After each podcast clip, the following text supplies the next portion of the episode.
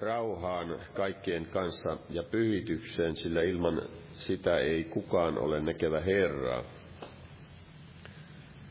Sinun kehotetaan pyrkimään pyhitykseen.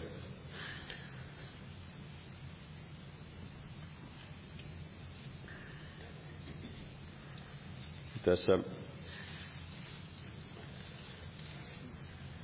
Paavali kehotti siellä roomalaiskirjeen 12. luvussa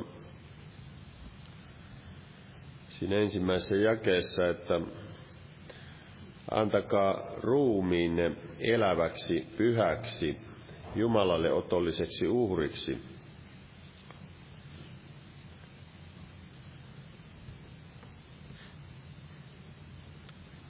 Jumala tahtoo käyttää ruumistaan siihen evankeliumin työhön. Seurakunta on Kristuksen ruumis ja sen tähden meitä kehotetaan, että antakaa ruumiin eläväksi, pyhäksi, Jumalalle otolliseksi uhriksi. Tämä on teidän järjellinen Jumalan palveluksenne.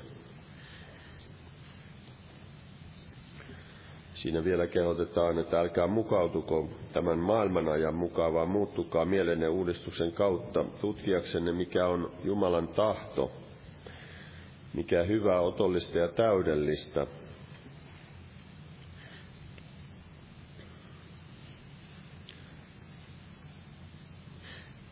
Täällä vielä Paavali kirjoitti Timoteukselle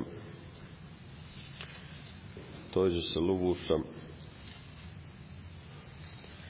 toisessa Timoteuksen kirjeessä,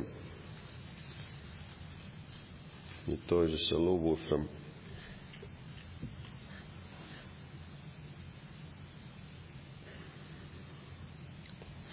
siinä jakeessa 22 sanotaan, että pakene nuoruuden himoja, arasta vanhuskautta, uskoa, rakkautta, rauhaa niiden kanssa, jotka huutavat avuksensa Herraa puhtaasta sydämestä – ja siinä edellä 19 jää sanotaan, että kuitenkin Jumalan vahva perustus pysyy lujana ja siinä on tämä sinetti. Herra tuntee omansa ja luopukoon vääryydestä jokainen, joka Herran nimeä mainitsee. Ja siinä sanotaan, mutta suuressa talossa ei ole ainoastaan kulta- ja hopeastioita, vaan myös puu- ja saviastioita, ja toiset ovat jaloa ja toiset halpaa käyttöä varten. Jos nyt joku puhdistaa itsensä tämän kaltaisista, tulee hänestä astia jaloa käyttöä varten pyhitetty, isännälleen hyödyllinen, kaikkiin hyviin tekoihin valmis Siinähän edellä puhutaan epäpyhistä ja tyhjistä puheista.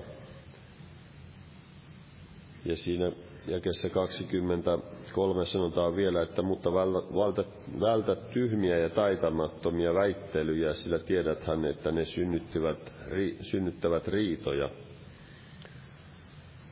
Tällaisia hyvin selkeitä ohjeita Raamattu meille antaa Luetaan vielä täältä salmista 34.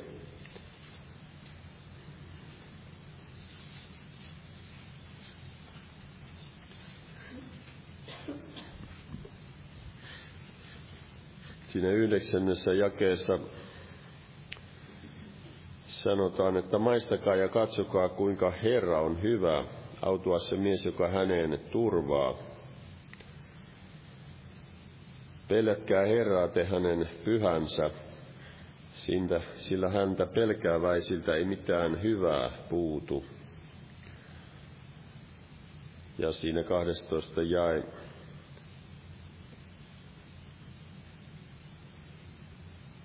Tulkaa lapset, kuulkaa minua, Herran pelkoon minä teidät opetan. Kuka oletkin, joka elää tahdot ja rakastat elämän päiviä nauttiaksesi onnea. Varjele kielisi pahasta ja huulesi vilppiä puhumasta.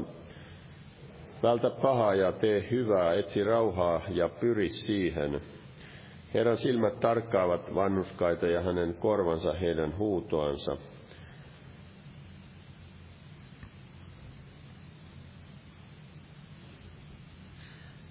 Siinäkin on hyvin selkeitä ohjeita. Luetaan vielä tuosta Tessalonikalaiskirjeestä ensimmäinen kirje.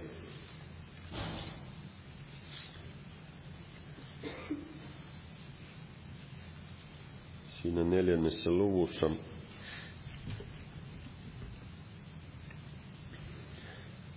Siinä seitsemäs jäi sanotaan, että sillä ei Jumala ole kutsunut meitä saastaisuuteen, vaan pyhitykseen. Sen tähden, joka nämä hylkää, ei hylkää ihmistä, vaan Jumalan, joka myös antaa pyhän henkensä teihin.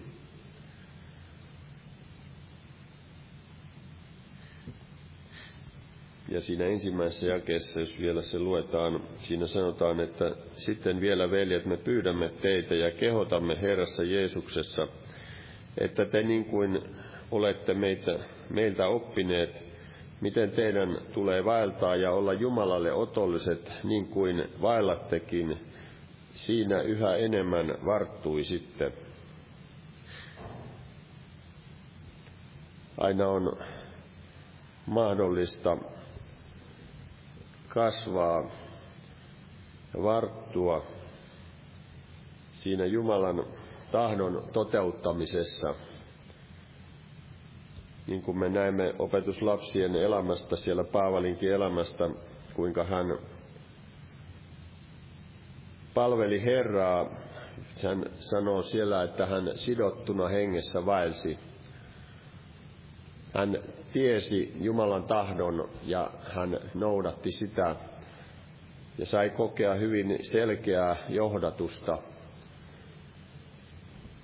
vaikka suuria vaikeuksiakin myöskin evankeliumin työssä. Aamen. Täällä on näitä monia esirukouspyyntöjä, että veljeni poika toipuisi burnoutista ja löytäisi pelastuksen Jeesuksessa – ahtiveljen puolesta, että Herra Jeesus parantaisi kaikista turhista vaivoista. Täällä on monia muita sairauden ja pelastumattomien puolesta. Tässä on työkaverin pyyntö Tertun ja Miljan puolesta monelmilla aggressiivinen syöpä, että saisivat pelastusvarmuuden ja Jumalan rauhan kovien koetusten keskellä muistetaan näitä kaikkia ja nuotaan yhteiseen alkurukoukseen. Kiitos Herra, että saamme olla yhdessä koolla ja kiitos Jeesus, että sinä olet täällä meidän keskellämme ja tahdot meitä sanasi ja henkesi kautta virvoittaa ja vahvistaa ja vahvistaa luottamustamme sinuun ja kiitos Herra, että sinä tahdot, että mekin saisimme varttua sinun tuntemisessasi ja sinun tahtosi toteuttamisessa. Vaikuta sinä, Herra, tahtomista ja tekemistä meissä, että yhä selkeämmin voisimme kirkastaa sinua ja saisimme viedä evankeliumin sanaa eteenpäin ja saisimme yhä enemmän nähdä sinun tekojasi keskuudessamme, Herra. Kiitos, Herra, että siunaat tämän tilaisuuden ja Siunaat veljen, joka sanasi julistaa ja voitele pyhän kesi voimalla ja avaa sanasi meille. Ja Herra, kohtaa näissä esirukouspyynnöissä. Sinä, Herra, olet voimallinen auttamaan ja kohtaamaan pelastavalla armollasi niitä, jotka eivät vielä tunne sinua ja muista tuttaviamme ja omaisiamme myös, Herra. Kiitos, Herra, että sinä heitäkin kutsut pelastukseen ja Kohtaa Herra parantavalla voimallasi näitä sairaita, joiden puolesta pyydetään esirukousta. Kiitos Herra, että sinä olet voimallinen kohtaamaan ja auttamaan. Herra, kiitos Herra, että tästä itsenäisyyspäivästä saamme sitä viettää. Siunaa meidän maatamme ja kansaamme ja presidenttiä ja hallitusta ja eduskuntaa ja vaikuta sinä Herra, että päättäjät tekisivät vanhuskaita päätöksiä. Anna sinä Herra heille armoasi ja viisautta ja ymmärrystä kaikessa ja kiitos Herra, että siunaat myös siellä niitä, jotka ovat uskovia. Herra, että he, se lamppu saisi kirkkaana loistaa, Herra, jonka sinä olet heille antanut. Sinun valosi, Herra, voisi siellä tulla julki. Kiitos Herra, että siunaat maatamme ja kansaamme ja mutta myös Israelin kansaa kaikkien sen taisteluiden keskellä, Herra. Kiitos Herra, että sinä valvot ja sinä olet voimallinen auttamaan ja varjelemaan ja johdattamaan. Herra, muista myös vallata siellä ihmisten sydämiä. Auta sinä, Herra, ja kiitos, että siunaat myös lähetystyökohteita kaikkialla, missä evankeliumia viedään eteenpäin. Ja siellä Boliviassa ja Perussa ja Nicaraguassa ja kaikkialla, Herra. Kiitos, Herra, että jäät siunaamaan tämän raamattotunnin nimessäsi. Amen. Istukaa, olkaa hyvä.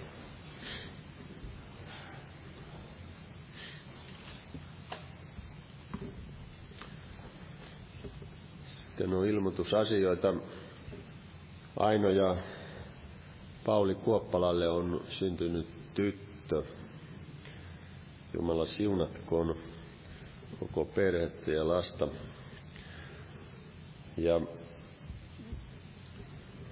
tulevista tilaisuuksista huomenna on evankeliointi-ilta ja perjantaina rukouskokous kello 19 ja sunnuntaina jälleen kokous kello 18. Tervetuloa näihin tilaisuuksiin. Lauletaan yhdessä laulu 435. Ja laulun aikana kannetaan vapaaehtoinen uhri. Jumala siunatkoon.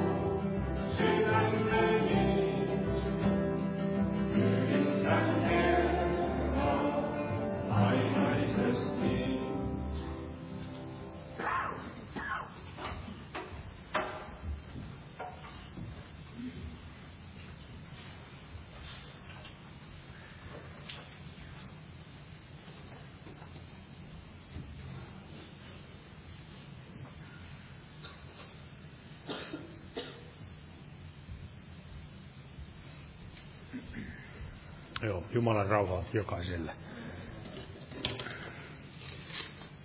Vähän tämmöinen erikoinen tilanne tässä, kun on tämmöinen juhla kattaus tehty ja ei itsellä mikään varsinainen juhla-aihe ole, mutta on se juhla-aihe aina, että ihmisiä tulee uskoa ja ihmisiä syntyy Jumalan lapsen perheisiin, niin kuin tässä nyt kuulimme tästä Aino ja Paulin tyttölapsen syntymisestä, niin se nyt on itselläni ainakin oli ilo uutinen, että näin, näin pääsi tapahtumaan ja kaikki meni ihan hyvin.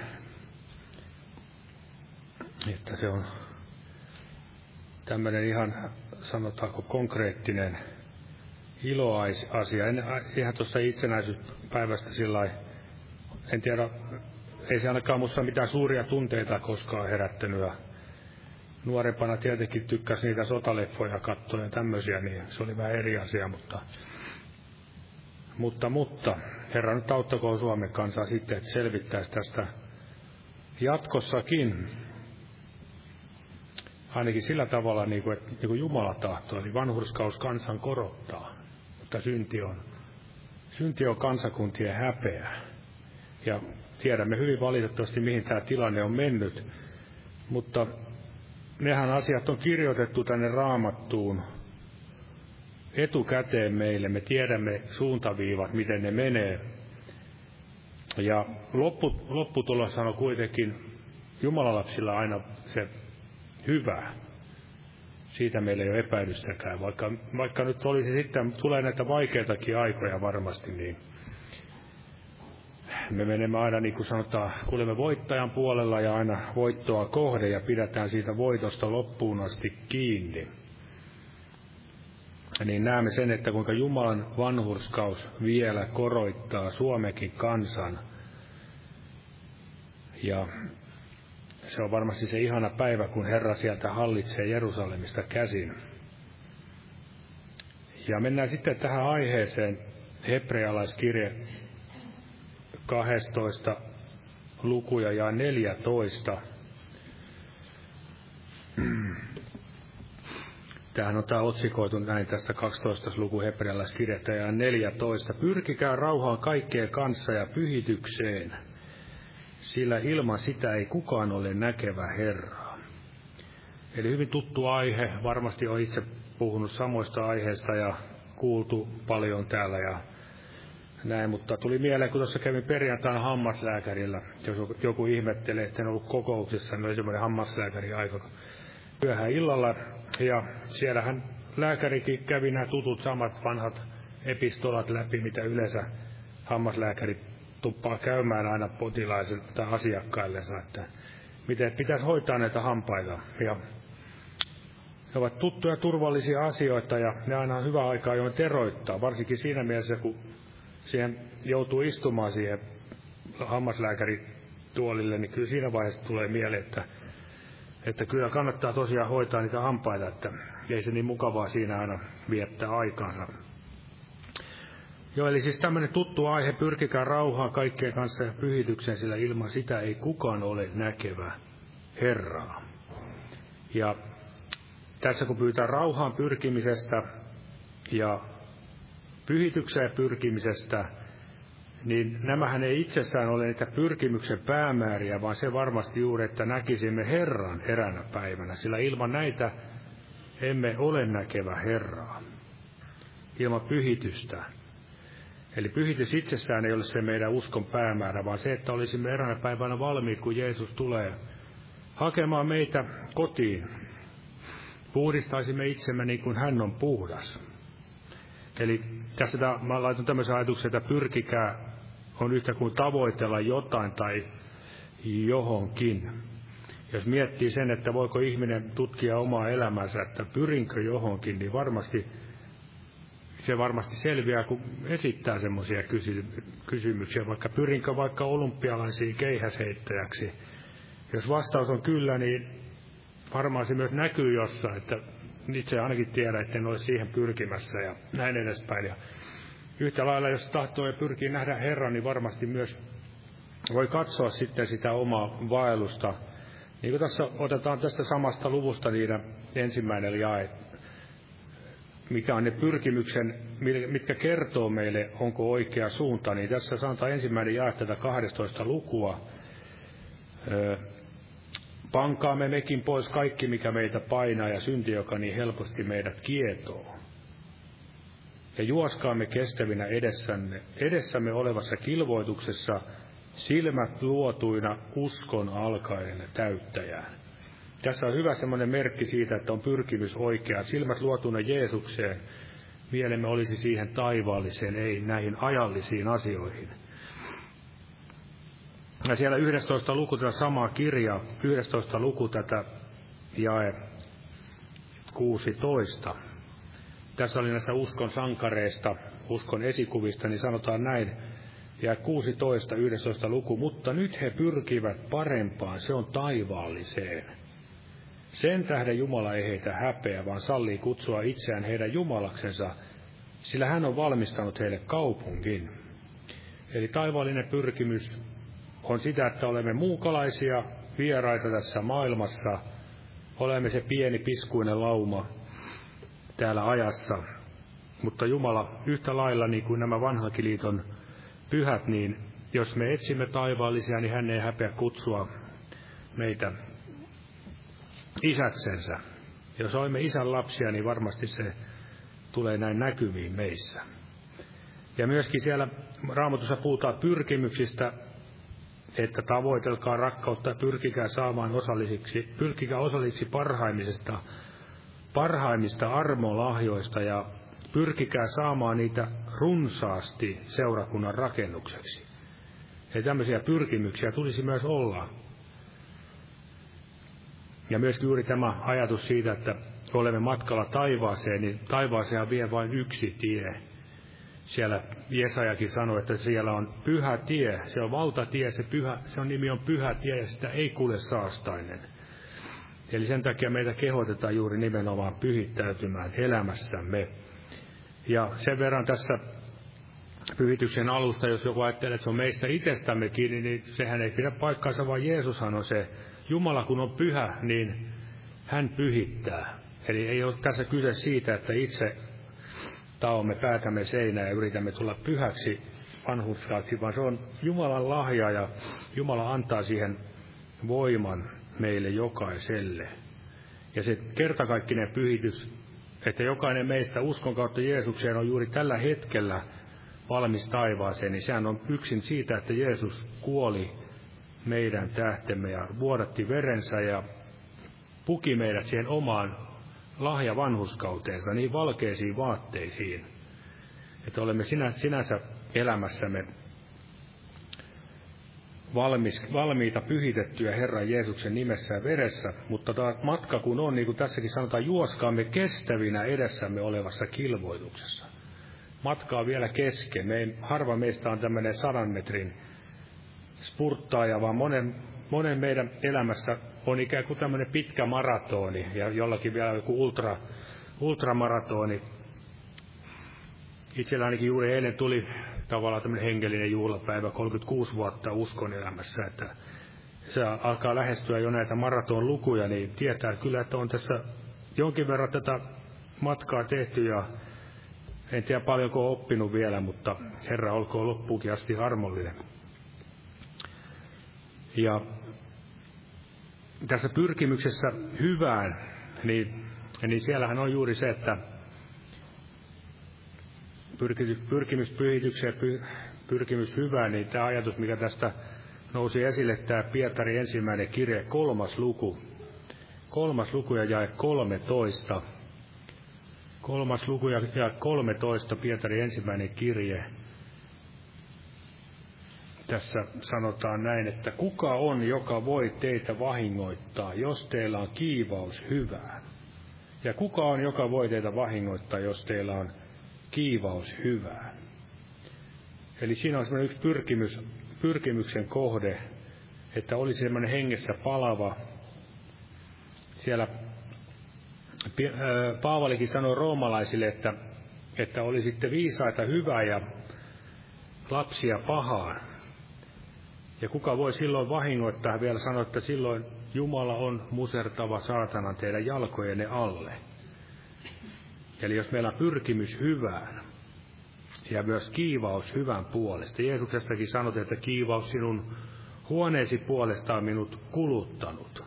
Jos me mietimme, mikä on sitten hyvää, niin kaikki, mikä on Jumalasta lähtenyt, on hyvää. Sai mitä syömme, juomme, kaikki se, mikä on hengen hedelmää, niin sehän on hyvää ja se maistuu hyvältä. Sitä meitä kehotetaan maistamaan ja, ja mietin juuri sitä, kun puhutaan lihan teosta ja hengen hedelmästä, niin hengen hedelmä ikään kuin kasvaa ja se on myöskin semmoista jumalallista ja sitä voi todella niin kuin ikään kuin maistaa ja sitä antaa muillekin maisteltavaksi.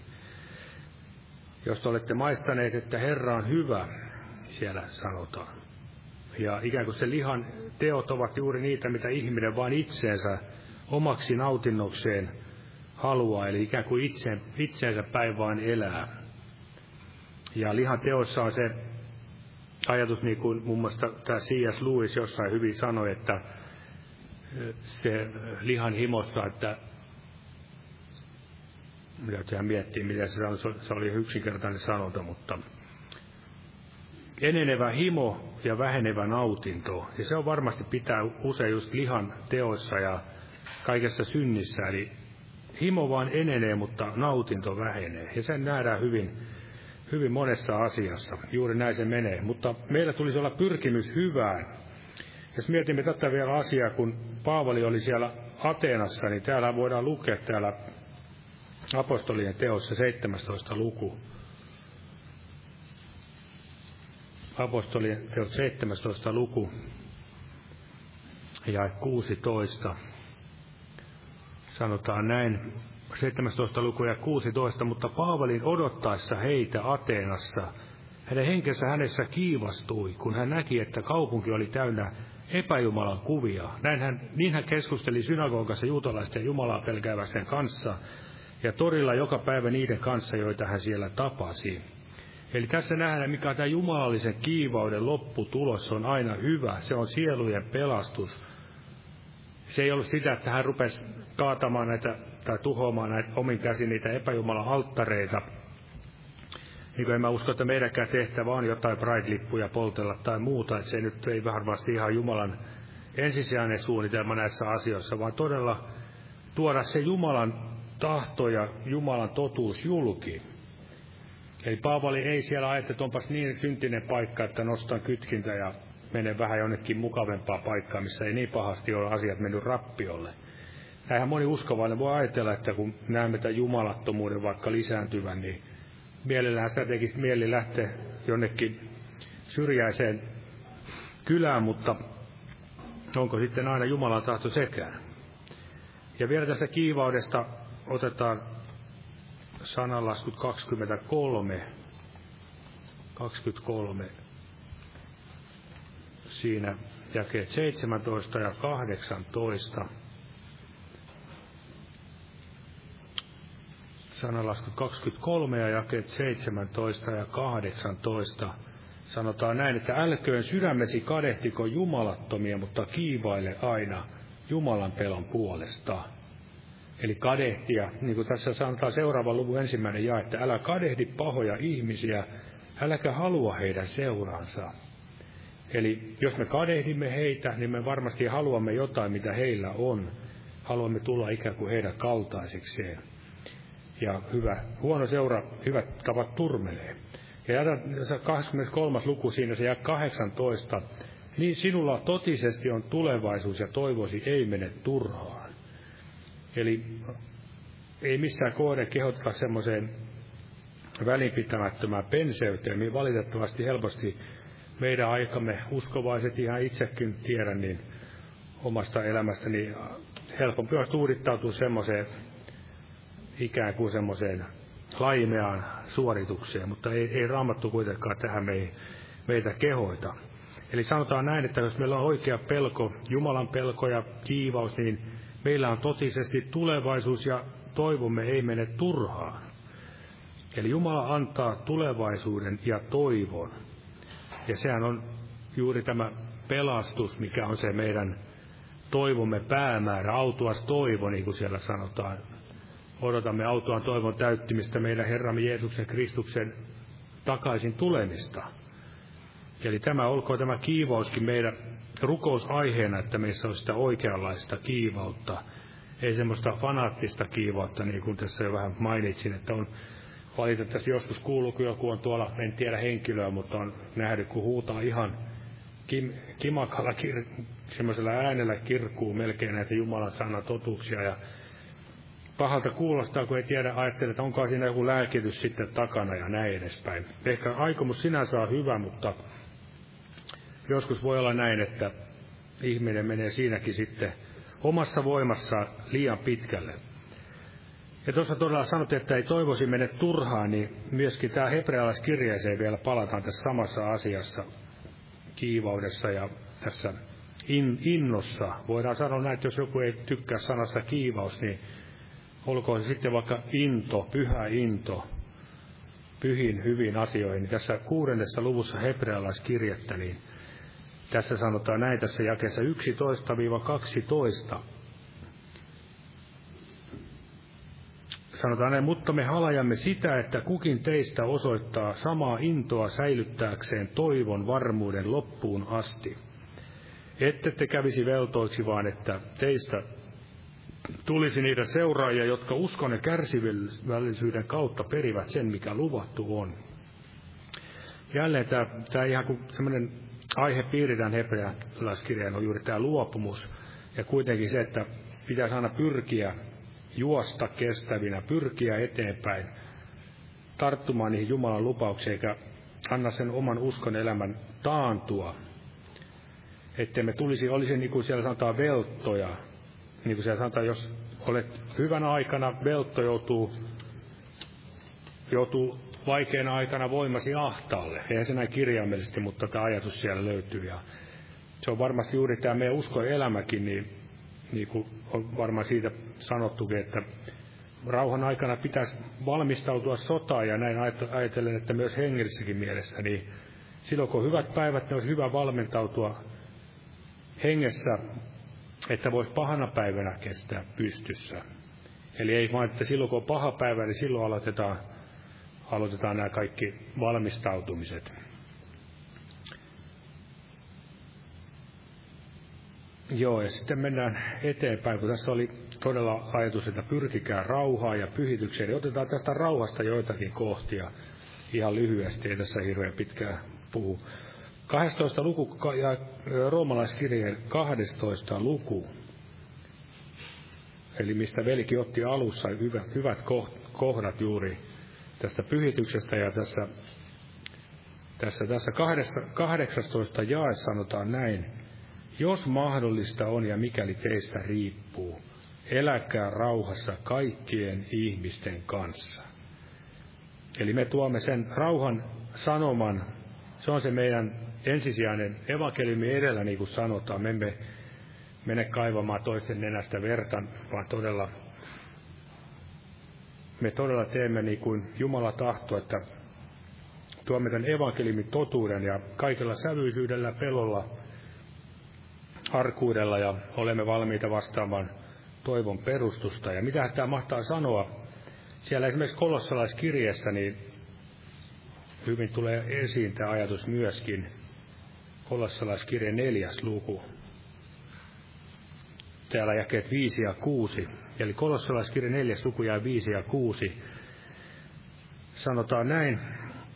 Vaelluksessanne olkaa viisaat ulkopuolella olevia kohtaan, ja ottakaa vaari oikeasta hetkestä. Olkoon puheenne aina suloista suolalla höystettyä, ja tietäkää kuinka teidän tulee itse kullekin vastata. Eli juuri olla viisaat ulkopuolisia kohtaan ja myöskin, että puhe olisi suloista suolalla höystettyä ei vaan pelkästään suloista semmoista hunajasta puhetta, vaan siinä tulisi olla tämä totuuden suola. Ja se on varmasti myöskin yksi haasteellinen asia, että Herra siinäkin auttakoon. Eli juuri, että olisimme näitä rauhan tuojia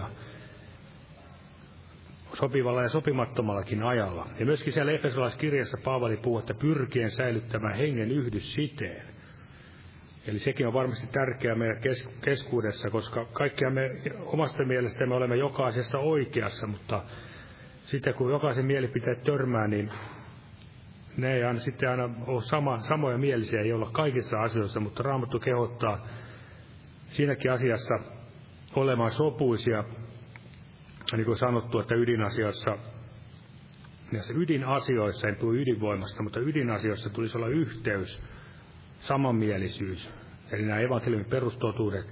Mutta sitten on näitä kehällisiä sivuseikkoja, niin niissä voi antaa vapautta, ja kaikissa asioissa tulisi olla sitten se rakkaus, keskinäinen rakkaus, että kunnioitetaan myös toisia, toisilla voi olla eri mielipiteitä ja on heikkoja ja vahvoja uskossa, tulee kantaa toisten heikkojen vajaavaisuuksia eikä elää itselleen mieliksi.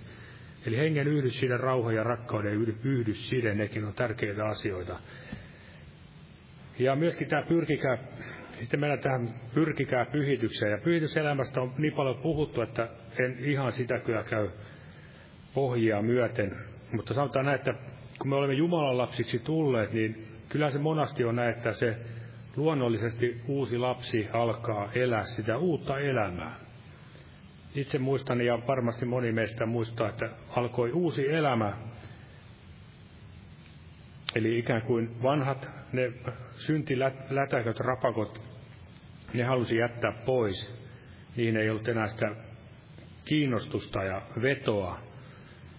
Vaikka voihan niitä lankeemuksia olla, sehän on selvää, että vanhuskaskin lankeaa, seitsemästi vanhuskas lankeaa, mutta nousee jälleen. Siinä on se ajatus, että vanhuskas ihminen, jos hän lankeaa, niin hän nousee, että hän rupeaa elämään siellä rapakossa ja säälimään ja rypemään itsesäälissä. Vaan todella hän nousee jälleen. Mutta sitten eri asioiden luopumus on taas vähän vaikeampi juttu, kun se on useasti semmoista hidasta. Sitä ei taho oikein nähdäkään. Mutta en niihin, niihin asioihin nyt ihan juurtajaksa halua käydä lävitte, mutta otetaan tästäkin pyhitysjutusta asiasta tätä kuudes roomalaiskirjettä. Kuudes luku roomalaiskirjasta. Hyvähän näitäkin on tätä lukea. Roomalaiskirje kuudes luku ja siinä jakeet 17 ja siitä ihan sinne luvun loppuun. Tässä on tämmöinen pidempi, ja, ja, pidempi asia, mutta ihan tärkeä. Mutta kiitos Jumalalle, että te, jotka ennen olitte synnin palvelijoita, nyt olette tulleet sydämestänne kuuliaisiksi sille opin muodolle, jonka johtoon te olette annetut. Ja että te synnistä vapautettuina olette tulleet vanhuskauden palvelijoiksi. Minä puhun ihmisten tavalla teidän lihanne heikkouden tähden. Sillä niin kuin te ennen annoitte jäsenenne saastaisuuden ja laittomuuden palvelijoiksi laittomuuteen, niin antakaa nyt jäsenenne vanhuskauden palvelijoiksi pyhitykseen. Sillä kun olitte synnin palvelijoita, niin olitte vapaat vanhuskaudesta, minkä hedelmän te siitä silloin saitte, sen jota te nyt häpeätte, sillä sen loppu on kuolema. Mutta nyt kun olette synnistä vapautetut ja Jumalan palvelijoiksi tulleet, on teidän hedelmänne pyhitys, ja sen loppu on iankaikkinen elämä. Sillä synnin palkka on kuolema, mutta Jumalan armolahja on iankaikkinen elämä Kristuksessa, Jeesuksessa meidän Herrassamme. Ja myöskin siellä Paavali sanoo toisessa kohdassa, että saattaen pyhityksenne täydelliseksi Jumalan pelossa. Ja myöskin Pietari siellä sanoi, että halatkaa niin kuin vastasyntyneet, vastasyntyneet lapset sanan väärentämätöntä maitoa ja pankaa pois kaikki pahuus, vilppi, kateus, ulkokultaisuus. Ja sitten myöskin, niin kuin tässä mainitsinkin, tämä kalattalaiskirjassa puhutaan näistä lihan teoista ja hengen hedelmästä. Lihan teot ovat haureus, saastaisuus, irstaus ja moni muu tämmöinen julki, julkisynti, mutta myöskin meille uskovaisillekin voi olla niitä muita syntejä sitten siellä sisimmässä. Voi olla ylpeyttä ja kateutta ja ahneutta ja mustasukkaisuutta tai jotain tämmöisiä, mitä ne onkaan asioita. Semmoista, mikä nyt ylipäätänsä ei ole Kristuksen laittamaa meille. Ja ne voivat olla hyvin sieltä jokaisella meillä voi olla sanotaanko ihan sieltä lapsuudesta saakka jotain tiettyjä asioita, mitä, mihin me olemme hyvin taipuvaisia. Ja, mutta kuitenkin nekin tulisi kaikki sitten pyrkiä Herra edessä viedä, että Herra anna anteeksi puhdista ja vapauta. Voi olla monenlaisia asioita sitten myöskin, mistä tulisi päästä vapauteen.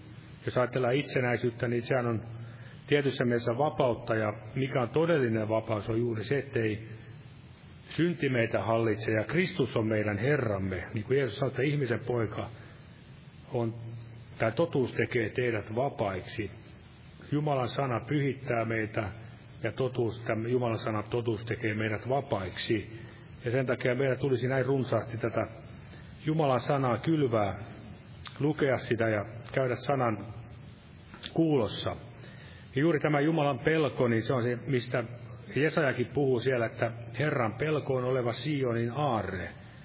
Silloin kun meillä on tämmöisiä aarteita, taivaallisia aarteita, niin siinä on suuri siunaus seurakunnalle, niin kuin apostolikin ajan seurakunta, niin vaelsia rakentui Herran pelossa ja lisääntyi pyhän hengen virvoittavasta vaikutuksesta. Ei siellä sanottu, että lisääntyi, koska oli niin paljon rikkaita ihmisiä, jotka antoi rahaa, vaan todella se oli se taivaalliset aarteet, siellä olivat ne ensisijalla. Ne vetävät taivaan valtakuntaa niitä ihmisiä. Ei me rahalla ja markkinoilla ei, ei saada muuta kuin vaan varmaan semmoisia pintapuolisia käännynnäisiä. Eli saako todella meitä Herra siunata näissäkin, näissäkin asioissa ja, ja todella tuossa pyhityksen suhteen se mielen laatu, että niin kuin sanotaan Jeesuksestakin, että sinä rakastit vanhurskautta ja vihasit vääryyttä ja sen tähden on Jumala, sinun Jumalasi voidellut sinua iloöljyllä enemmän kuin sinun osa veljäsi. Eli jälleen tämä ajatus pyhityksestä, niin silloin kun se on Jumalatahdon mukainen, niin se tuottaa ilon. Ilon, se ei ole semmoinen raskas ies, mitä yritetään raahata, vaan ja tuntuu joka päivä mahottomalta, mikä kuin että kiivettää sinne Sionin, Sionin vuodelle, vaan se on todella Jumalan antama pyhitys, niin se on sopusoinnussa ja tasapainossa kaiken muun Jumalan tai hengellisen elämän kanssa, ja se antaa meille iloa. Ja luen tässä vielä lopuksi täältä toisesta aikakirjasta tämmöisen katkelman tästä pyhityksestä Israelin kansan, tai Juudan kansan vaiheesta. Juuda, eli silloin toinen aikakirja 29.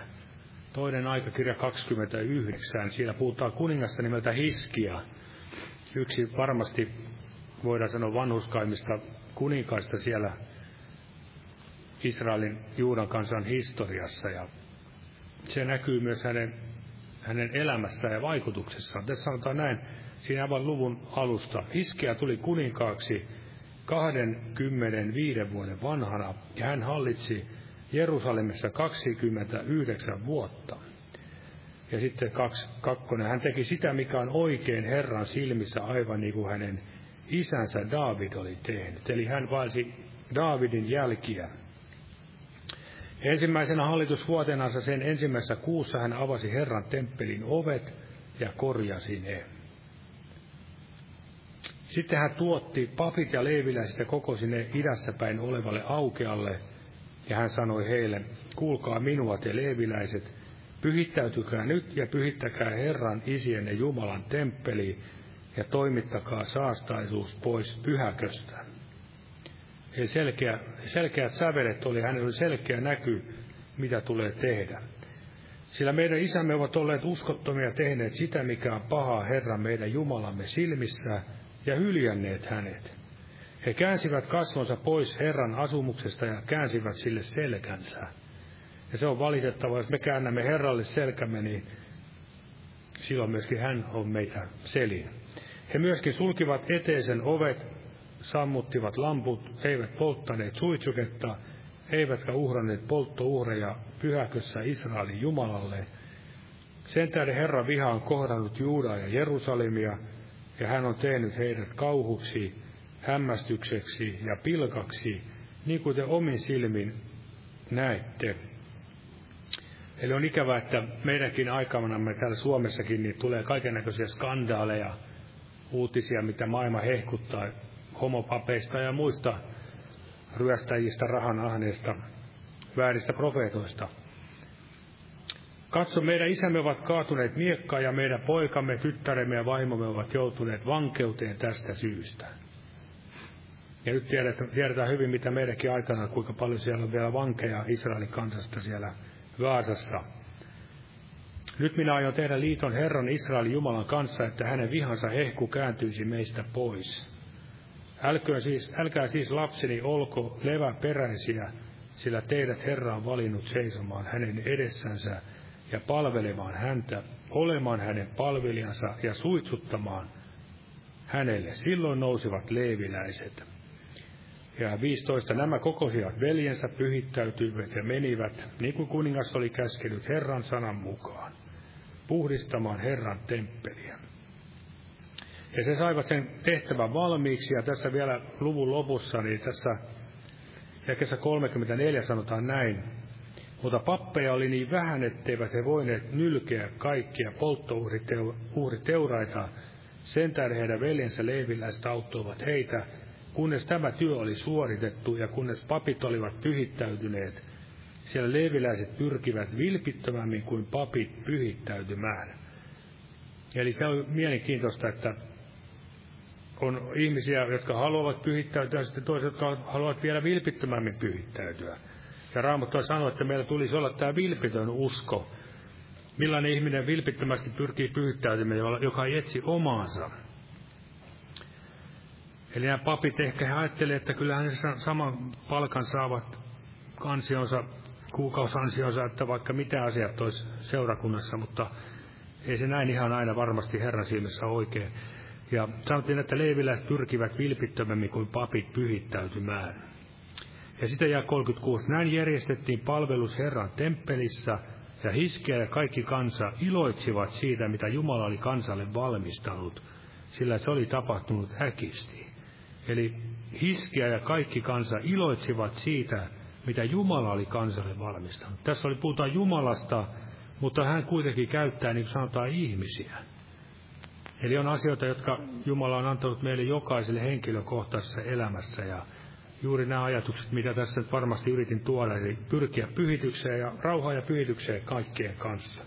Ja rauhaa, rauhaa ja pyhitykseen myöskin, että näkisimme Herran. Aamen. Ja nostaa vielä pyytämään tässä siunaus tälle kokoukselle. Varmasti myös tässä siunataan nämä kahvipöydän antimet. Kiitos Herra Jeesus, saamme olla täällä sinun sanoisi ääressä. Herra, siunaa todella sanasi ja ole meidän kanssamme ja vahvista virvoita meitä jokaista tänäkin iltana. Armada meidän maatamme, Herra, vielä, että ihmisiä tulisi pelastukseen, Herra, ja auta meitä uskovaisiakin, Herra. Herätä ympäri tässäkin kaupungissa uskovaisia, että työtä on paljon, mutta työntekijöitä on vähän ja anna meille vilpitön halu pyhittäytyä, niin kuin näillä leiviläisilläkin oli. Ja että sinä saisit vielä, Herra, iloita kansasi kanssa, Herra. Ettei seurakunta olisi aina raunioina ja masennuksen ja pimeyden keskellä, vaan todella olisi sinun rauha ja totuus ja vanhuskauden valo, Herra.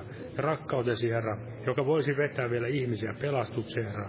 Siunat todella, Herra, uskovaisia ja Suomen kansaa vielä armollasi ja laupeudella se Herra Jeesus. Siunaa Israelin kansakin, Herra, tänäkin päivänä tästä eteenpäin ja johdata heitäkin pelastuksen tuntemisensa ja siunaa myös nämä kahvipöydän antimet isä Jeesuksen nimessä ja siunaa jokaista meitä nimessäsi. Aamen. Olkaa hyvä ja istukaa.